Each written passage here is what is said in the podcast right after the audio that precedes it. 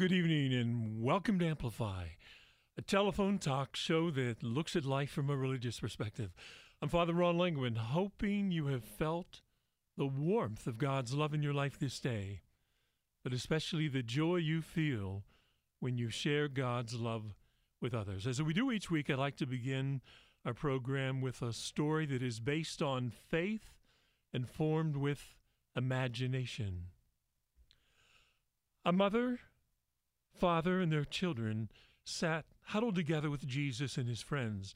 The children were trying hard to stay awake to listen to what was being said. Jesus smiled gently as he held the youngest child close to him. She was a very gentle, sweet child. Her dark eyes looked up at Jesus, and she said, "I'm afraid, I'm afraid, Master. I'm afraid." Jesus asked her, "What frightens you?" Her mother said to her, "Hush, child, hush." "I'm afraid," she repeated. "You must tell me what frightens you," Jesus said again, and then continued, "Do you not feel the strength in my arms? Do you not know you are loved by many people? Your brothers and sisters who are here with you, your mother and father, your uncle, and my friends who are your friends. Do not feel, do you not feel our love for you, and our protection?" Again she simply answered, "I'm afraid." Her mother reprimanded her again, but Jesus pulled the child closer to him and said, "Again I ask you, what frightens you?" She answered, "The darkness. I'm afraid someone will take me away." "What can you see? Because I can hardly see you. If it weren't for the fire and it's not very bright, I wouldn't see you at all." But again Jesus asked, "Look up, child. Look up at the sky and tell me what you see." "A star," she answered. Jesus said, "Yes, a star. When you see a star, you see an opening in the heavens. That is where the Heavenly Father peers out, where the angels have opened a door to look down at you, to comfort you and protect you." She looked at Jesus long and hard before she said, "But I don't see anyone." Jesus replied, "Do you have to see someone to know you are loved? The Father loves all of his children and has given us so much. He has given us water to drink, the fields in which to grow wheat, the sun to give warmth to the earth, and rain to nourish it. He has given us the moon so that we may have light and peace at night, so that we may reflect on his love and even quiet times. He gives gifts to both adults and children. He has given us the stars, the beautiful, beautiful light from the heavens. I tell you this, child, never be afraid of the dark, because when you look up into the sky, you will see light from heavens. We have not been abandoned, and we shall never be, because the love of God is always with us." It's a lesson that our guest tonight has learned. We have not been abandoned, and we shall never be, because the love of God is always with us. I'm going to read from the back of the book titled Restless Heart, My Struggle with Life and Sexuality. In his candid and vulnerable memoir, Kim Zember exposes details of his life, of her life, that many wouldn't dare to admit, let alone publish. Her desires for women, money, and comfort led her down a path far from that of her Christian upbringing. Her impulsive lifestyle, coupled with an underlying fear of being alone, constantly drove her to drown out the small whisper of God she hears in the moments of silence and stillness. Torn by her desires, she lives a double life, jumping back and forth from husband to girlfriends, drunken nights to morning church, South California real estate to nonprofit work in Ethiopia. Conflict, questioning, and seeking embody the struggle of a human soul. Yet even in the darkest moments, love breaks through in radical ways and carries her into her God-given purpose, into serving others, into joy. Kim's transparency about her life offers encouragement to those seeking peace and joy for their own restless hearts. In the end, love wins. Kim Zember speaks internationally about the love and freedom she has found in her life. She loves people and strives to be totally transparent and to help others know they are safe to do the same, as Jesus told the little girl in the story I just told. When Kim is not in Southern California, she is most likely found in her quote-unquote home away from home, Ethiopia, surrounded by her two hundred eighty plus children. And the proceeds of this book are going to her nonprofit, Unforgotten Faces. Kim Zember, welcome to Amplify. Oh, honored to be on. Um, what is the value of being totally transparent about your life? So many of us don't want to do that. We'd prefer it be between me and God and mm. uh, not to tell anyone else. Well, I would say it's one of Satan's probably best tools uh, is to keep it to yourself, um, because there's a freedom that comes when you can truly just be really you. Um, and that means the, the flaws, the blessings, the beauty, everything, because now you, God has, I feel like transparency, though God knows everything, but when we choose to be transparent with with with God and our own relationship with him, but then also with others, um, it gives God the freedom. Um, I always say when, when we reveal, he heals, right? And so yes. we bring it to Christ and say, this is, this is what I'm struggling with, or this is what it is. And there's a freedom in that. Like there's so much, I know for myself, I can't speak for others, but I know for me, living with so many secrets and whatnot um, was exhausting. And it, it created this weight on me that mm-hmm. I would never wish upon anyone. Your book begins with uh, the affirmation that uh, love wins, love overcomes a restless heart. What what what is a restless heart? How would you define or describe a restless heart? Constantly seeking, constantly seeking, constantly seeking love, joy, acceptance. Um, it's it's it's tireless. Like it, it's I don't know. For me, I was I was always going. You know, there was just a lack of peace, and so for me, a restless heart was just in constant search, is how I would say. Your um, book begins with a kiss that changed everything. Um, you kissed a girl and you liked it. And you wonder what was the big deal. And you describe it as a new excitement, a new thrill, a new intimacy that you never knew before. And you wondered how kissing a girl and wanting to be with her was that big of a deal. And and that's true in, in so many ways. Uh, women kiss one another, girls kiss one another. But then when you're eighteen, you're kissed by a thirty-year-old woman, and it changes, doesn't it? Well, it changed actually in high school. That very first kiss uh, in high school uh, when it was the girl that was the same age as me, um, that actually changed everything and opened a door um, that rapidly got more and more um, intense um, behind that. So, um, but yeah, no, it was it was for sure the, the first kiss in high school. Uh, that, that started things off. And just about the same time, you started a successful real estate business, mm-hmm. and nothing yep. seemed to matter except uh, having a good time.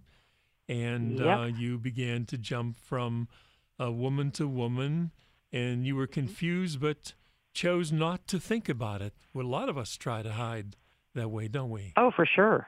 Yeah, the bars um, took care of overthinking, you know.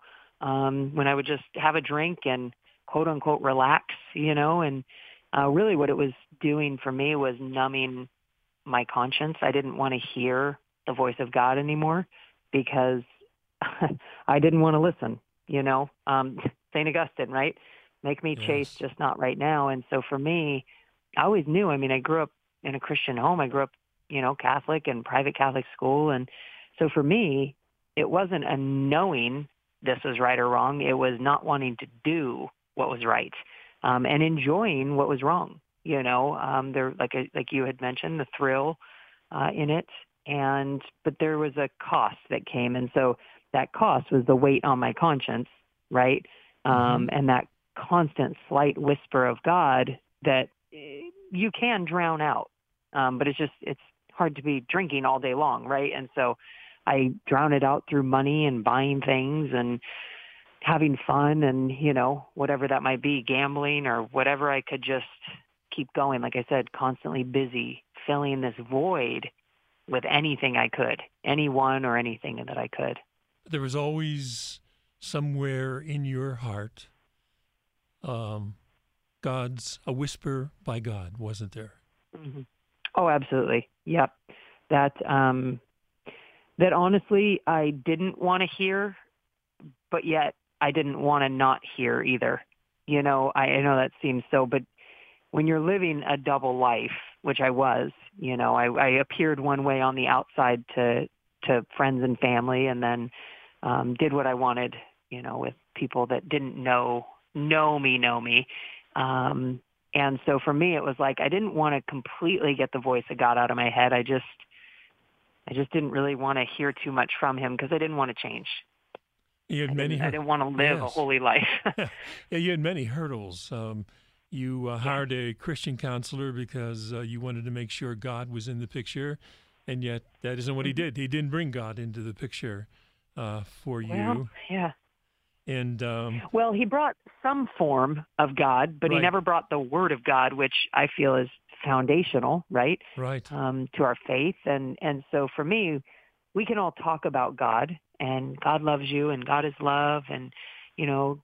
Um, all the good and beautiful aspects of God, which are true, but without his justice and his truth and his ways, we're changing who God is. And that's what was, to me, happening. And from my perspective, is without bringing out the Word of God and, and walking through the Scriptures with me, um, I don't know that we're talking about the same God then, you know? And mm-hmm. so, yeah, that was, uh, that was not, not what I had hoped for, but at the same uh-huh. time, I also kind of liked it because then it meant, I, again, I didn't have to change and I just talked to a Christian, right? right. And so if yes. a Christian's telling me I'm okay, then I guess I can try to convince myself I'm okay too. But you thought maybe God was believed that way too, because you asked God multiple times to take away feelings that you had for women and he never did. And so you wondered if he wanted you to live openly gay.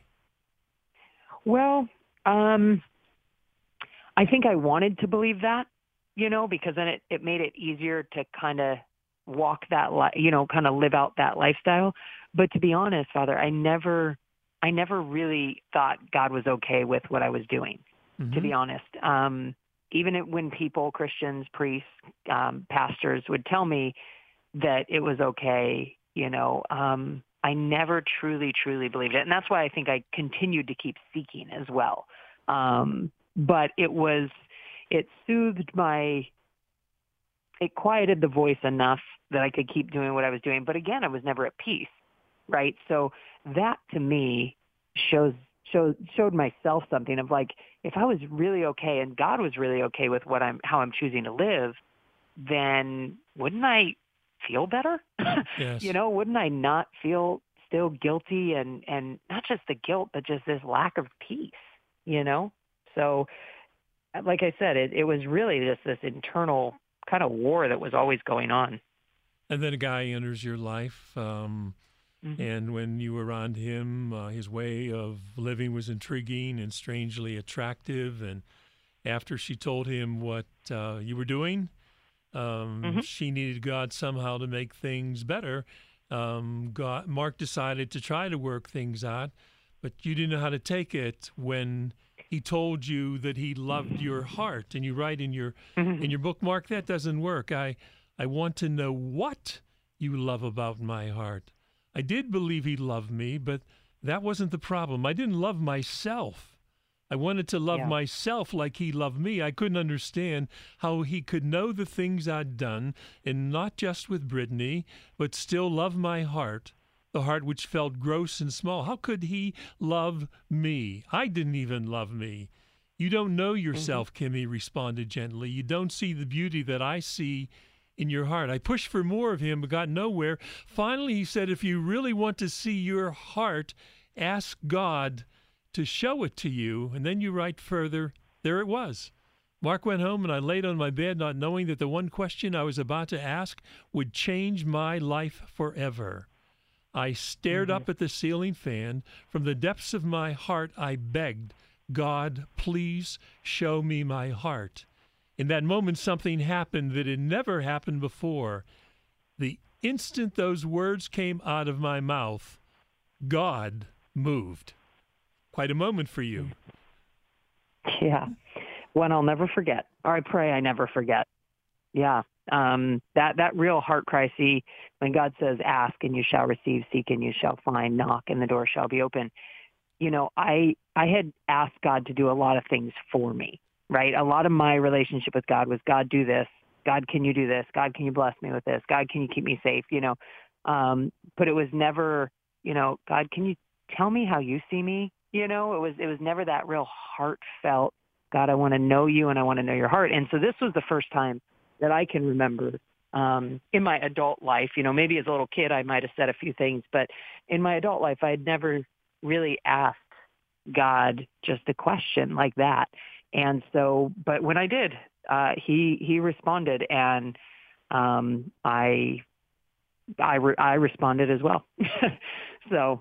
And then the beginning of, um, your life today, uh, you remember visiting priests, showing pictures of his mission in Africa, taking care of mm-hmm. kids who had next to nothing.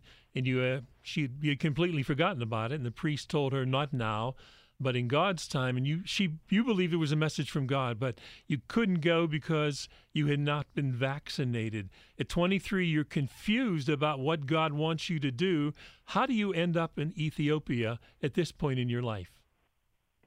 Well, that was really, um, that, that was God's hand, because when, when, you know, he, when he reminded me of that memory when I was a kid, when I said, God, show me my heart. And, and he shows me, um, this memory that I, I totally forgot about when I was, uh, you know, in middle school, of this deep desire I had to go to, to Africa. Um, I was like, okay, wow. And I, I was just flooded with um, excitement. I was flooded with kind of love is really what I could say. And, um, and so I, yeah, I said, okay, well then I'm, I'm going to go to Africa. I didn't know where. Um, so I just kind of went through my own logic and I was like, okay, I know someone who lives over there and I'll do that. And, you know, a lot, a lot went on. Details are in the book, but in that, um, it, it didn't work out. The trip I had paid for got canceled, or I got canceled from going on the trip because I didn't follow all the rules, um, that they asked me to. and, um, and so I got really angry at God. I'm like, why did you show me Africa? And then I try to go and you take it away from me, you know? And, and, um, so by his grace, um, about a week later, he had opened the door for me to go to Ethiopia um, through a really funny and totally not planned way. And so, yeah, I went to, I went to Ethiopia about, you know, maybe a few weeks after my first trip was canceled or I wasn't able to go. Um, and wow, was that right where he wanted me? Because, you know, when I was going to go on my, in my way, I was going to go with a group of Americans Um, and with this organization, and, and who knows how God would have used that. But this time he sent me alone. I went mm. literally by myself. And so there was a vulnerability. Um, I didn't have to be someone, um, you know, especially with everything I just shared before of materialism and, and trying to, you know, I, I was living very exterior. And so when he brought me to Ethiopia and I was by myself, um, there was no one to impress. There was no one to really entertain or anything like that. It was just, it was just me and, and God, and then whatever he wanted to show me. And so um, I'm thankful that uh, he didn't let my plans succeed. Yeah, let me just make a few comments before we go to our first break. You, you believed at one point, you met this lovely eleven-year-old girl. There's, I won't t- tell the whole story, um, but uh, uh, you believed God was calling you at one point to move to Ethiopia, uh, and you thought that maybe there was a part of you that you hadn't discovered yet, because and you find great mm-hmm. joy in simplicity of life, and and you thought, mm-hmm. well, maybe you should just stay in the United States and make money uh, to send there, and so you look for a sign from God on what to do. And a priest told you, is there a better way to die than to mm-hmm. live for something worth living for? So we're going to take this break, and then we'll be right back.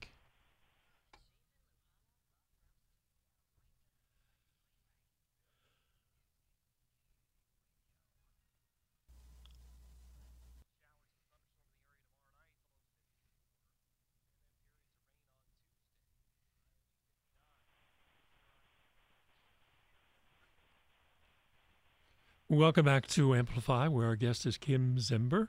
We're talking about a book, Restless Heart, My Struggle with Life and Sexuality. Um, if you live long enough, you know that there's so much we can learn from another person's life, especially from their their personal struggles, because we all struggle with life uh, in one way or another at some point in our life, and perhaps even with sexuality.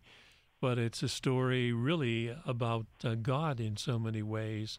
Uh, Kim, even in the midst of her seemingly turning away from God, is looking for a sign from God about what to do. And at one point, uh, she uh, fin- she believes she finally wanted to live for something more than herself, and she trusted in God's plan. And she writes, "For the first time ever, life was hard. I was learning what real life was like. God was teaching me, and I was finally learning crash course style." And that lasted for a while. Uh, and then you returned to what you missed in the United States, didn't you? Well, yes. Um, short answer, yes. But um, the part that was kind of missed over is that when I was in Ethiopia, um, I wasn't alone, right? So I had the boyfriend that I was dating. Um, and so in that, um, he, you know, I brought someone into my calling.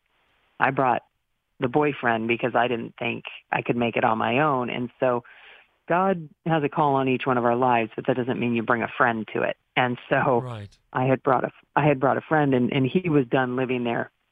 And so for me, I wasn't really willing to live there on my own. And so, yeah, we both came back to the States, and then now I'm living somewhere where I don't really want to be, don't feel called to be, but also don't feel like I could be there by myself. And so I was kind of torn, not blaming the situation, just the reality.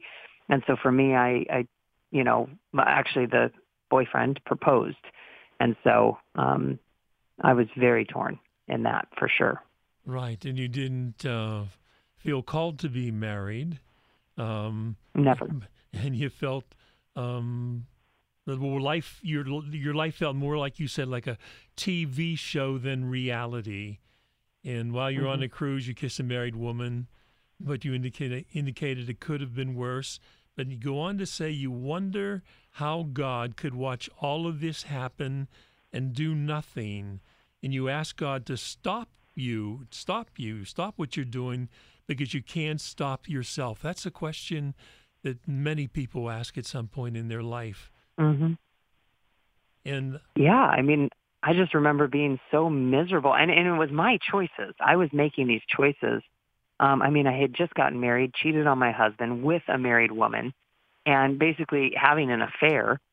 And I'm thinking, what am I doing? And why are you not stopping me, God? You know, never taking accountability. Um, though I knew I was making the decisions, it was like, please intervene, God, like just stop me from being just so reckless. Um, and he didn't. Right. And then you talk about in the chapter uh, being being caught, that uh, you had mm-hmm. you had your own beliefs, but you weren't ready to live by them, not just yet. You wanted to have fun and do what you felt like doing. Um, and you indicate that some things only stay alive in the in the dark. But there was always a part of you that wanted to do what God wanted. Tell us about that part in yourself. Yeah, I believe, I mean, really, even back to high school, I believe I, I really always did have a desire to to live for the Lord. Um, but the phrase that just keeps coming was just not yet. And again, to kind of um, repeat the words of Saint Augustine, you know, where he says, "Lord, make me chaste, just not right now." Um, you know, and that's kind of what I was experiencing. As a, I had a desire for holiness, but not at a young age. You know what I mean? Like, not yet, though. You know, yes. I'll do that later, God. And so all through, I was just pushing away the plans of God, because I thought that that meant, I thought holiness meant boring. I thought holiness meant, you know, no fun. And so for me, it was, I was torn always between having a good time, whatever that might look like, as not good time as it might have been. It still was quote unquote fun, I guess. And so for me, um, you know, now it had gotten so far that it was like, okay, this is no longer fun. Um, I'm ruining other people's lives. I just made, you know, a promise under you, God, and to this man. And, and now I've destroying that and destroying, you know, another person's marriage as well. And so I just started to realize, wait a minute, I got to take accountability for the choices I'm making here and stop asking God to just change me or stop me. And I, I got to look at, at what I'm doing. And um, so, yeah, it was, it was, I don't know, it was just such a deep pit I was in uh, that I had gotten myself into. And um, I had gotten tired of it because now I started to see it was affecting a lot more than just myself. And I didn't, I didn't like that. I didn't like that, especially with how wonderful this man that I chose to marry was. Though, though I never felt called to marriage, I thought, well, I'm surely not going to be alone all my life. And um, the only other option is to get married because I don't want to be a nun. And so the only other option is to get married. And so who better than this wonderful man? And so hurting him and doing what I did to him um, helped to wake me up. I know that sounds so horrible that it took such a horrible decision and, and whatnot that I was doing, but um, God in his mercy did did wake me up through it. And so um, in a way, he did answer my prayer, um, yes. you know, just not in the way uh, that anybody would want it, myself included. So, yeah, I don't know if that really answers your question, but yeah, it does. Kind of unpacks a little bit more. And you and you write in your book, uh, Restless Heart, um, now I had to deal with my choices, and sadly, so did Mark. Mm-hmm. He didn't come to bed that night. At some point, I woke to the faint sound of his voice. He was crying. I have no doubt that he was talking to God. As for me, I was sure that God didn't want anything to do with me. God had mm-hmm. been trying to speak to me, but I had continually ignored his still small voice. I thought that since I had ignored him for so many years, now it was God's turn to ignore me. My heart was broken, mm-hmm. my body was weakened, my mind was tormented. Emotionally, physically, spiritually, every piece of me was sick. I sat there in the knowledge of what I'd done, not just with Katie, but with everyone. It was all surrounding me. I'd made such a mess of so many lives. How could anything ever be normal again? Was my life since high school even normal in the first place? For the first time in my life, I actually thought it would probably be better if I were just dead. So you went that far mm-hmm. even in your thoughts. Oh, absolutely. I I remember there was a few days just feeling like there's no point in living. Um By God's grace, I never tried to take my life, but I have a feeling you don't try to take your life without first thinking about taking it. And so I remember for at least three days just not wanting to get out of bed. I was completely depressed, thinking, I think it actually would be better if I were dead. I everywhere I turn, I'm hurting people. I'm hurting myself. I'm lying. I'm. It was just such a mess that I had gotten myself in um, that it seemed like there was no reversing what I had just done, everything that I had just not done, not just one decision, but all of them, and all of them that led to each other as well. So, yeah, I'd never been that low in my life.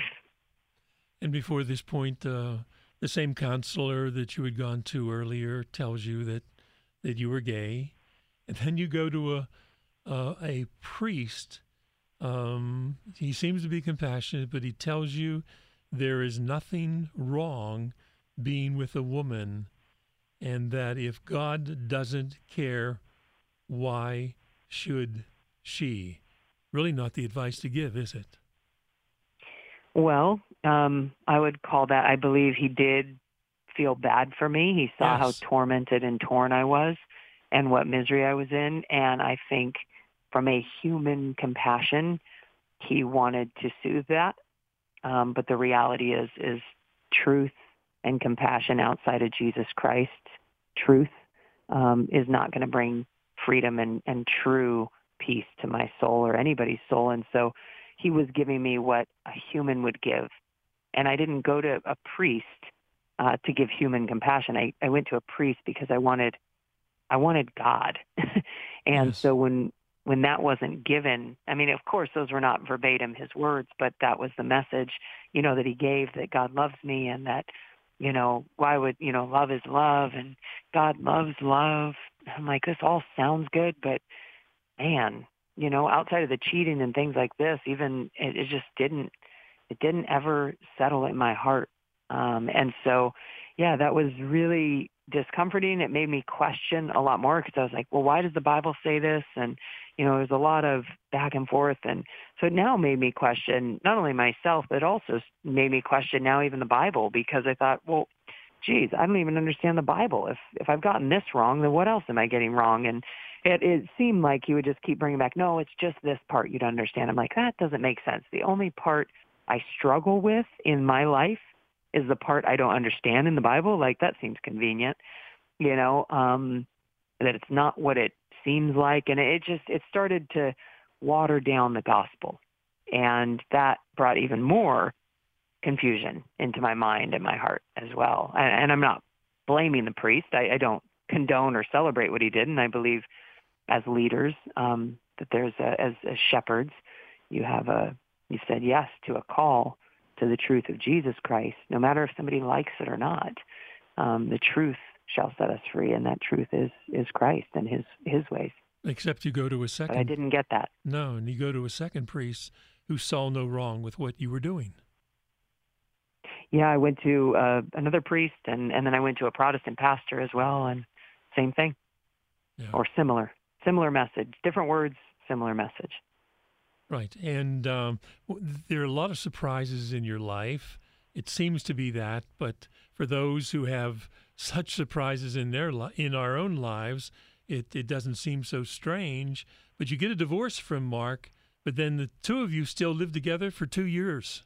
Is that right? Uh, no. We oh, that's together, after. Um, oh, no. That's, uh, yeah. So so we, we ended up getting a divorce. We, we ended up actually getting an annulment. Um, and I ended up dating the girl that I cheated on him with for about two years. Mark and I, um, while we were going through the divorce, we still lived together. Um, he wanted to work on the marriage, and I, I knew that I had said yes, uh, when I shouldn't have in the beginning. And I had to be real with that. This was much more than a battle with sexuality. This was a battle with myself. And, um, I chose to enter the covenant of marriage before I even knew myself. And um, that was, unfortunately, I mean, I'm, I don't condone divorce. I don't condone, um, you know, I absolutely work on things, but this was beyond this. Well, I shouldn't say it's beyond, because God can do anything, but I, I felt like I had answered a call that was not for me. Like I said in the beginning, I never felt called to marriage. Um, but I made the decision to get married out of the fear of being alone. And I don't believe that's why God calls us into marriage. Yeah, but someone at some point told you that God loves you just with the way you are. And, mm-hmm. um, and that's true in some sense, that God loves us, still yeah. loves us, uh, no matter what we're doing. It's what we may be doing that God doesn't love. But uh, you weren't sure God loved what you were doing. May love me, right. but I'm not sure that he loves what I'm doing. Right. And that was the, that was the wrestle that I called, because everybody always told me, God loves you. I said, I know that. And I don't mean to, you know, I, I don't mean that as in that's not important. It's, it's everything. That's life. Right. But the reality is, is does he like, and does he love what I'm choosing to do? Right. And that was the question, because that's the separation of the person from the action, right? Separating me that God loves, or you who God loves, right? Because God loves every one of his creation, from what me or you, his creation, chooses to do. Um, the more holy I am, God doesn't love me more. The right. more I sin, God doesn't love me less. I can't change the heart of God and his love for me. Mm-hmm. But there's a reality that the choices I make may not be loved by him. And that's what I was wrestling with. I never questioned whether or not God loves me. Um, by, by his grace, I never questioned his love for me. I just questioned if he loved how I was living. And you write, my house was more like a giant mirror, forcing me to stare at myself. I was miserable. It was too real. I was doing what I wanted. Shouldn't I feel great? So in the midst of this, you're, you're really not feeling good about yourself or even what you're doing? No, I mean, after after I went to quite a few people on, you know, um, what I what I need to do, and nobody celebrated, just so you know, it was never celebrated or condoned about me cheating on my husband or any, any of the cheating or lying. That was never condoned um, by anybody. But the same-sex relationships were, and this trying to tell me that I'm gay, um, which clearly I understand why they would say that. I mean, I'm I was attracted to women and I was physically with them, so I could see where they're coming from. But from the lens of Christ, that shouldn't be my identity, right? And so for me, I wanted to know what to do with these feelings and these desires in Christ's lens. Like, what what would I do? You know, what do I do now? And so um, for me, it was now I was living open and out and dating this woman, right? No longer hiding, no longer cheating, no longer going, living a double life. And I was still miserable. Yes. Is this the woman that wanted to have a baby? Yes. And that's not something that you wanted to do. Well, okay. So as I've kind of laid out in the book, I did have some morals. It may not sound like it, um, but I did have some some morals that I was like, wow, that's that's too far, right? So like for me, yeah, sure, I would drink, but I wouldn't do drugs, right? Mm-hmm. Um, sure, I would kiss women, but I wouldn't have sex with men, right? So there were some things I was like, no, that that I believe God got that right, you know. So I was, I was really figuring out what God got right and what He got wrong in His commandments. Uh, I've come to know that He's always right, but unfortunately, I had to learn that in the hard way. But so in that, um, when my girlfriend said she wanted to have a baby with me, I was like, uh oh. That crosses a line. That one, only God brings life, and I'm not going to start creating life and trying to create life in a way that He didn't plan it. And so that now put me, it was like I stepped over one line, and now I was faced with another. Yeah, I just stepped over the line of, you know, I didn't create woman for woman and man for man. So I stepped over that boundary, and now I was faced with another one, and, and that one was too far for me. Um, and my girlfriend was furious. You write, um, I could have blamed my discomfort on society, on my family, on my Christian upbringing, or even on God Himself, but I didn't. I believe that God's gentle whisper was to remind me of His presence, to remind me that He was there for me whenever I was ready for Him. The whispers never stopped, no matter how far I ran from them.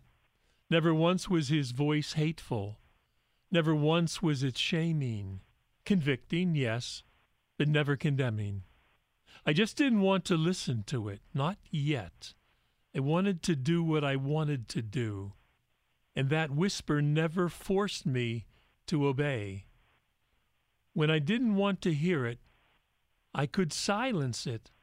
I could just drown it out.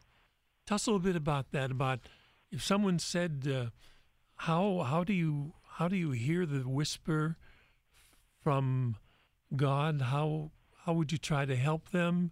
Or on the other hand, if if they if they didn't want to hear it, to tell them what they had to do to drown it out. Both sides of the scale.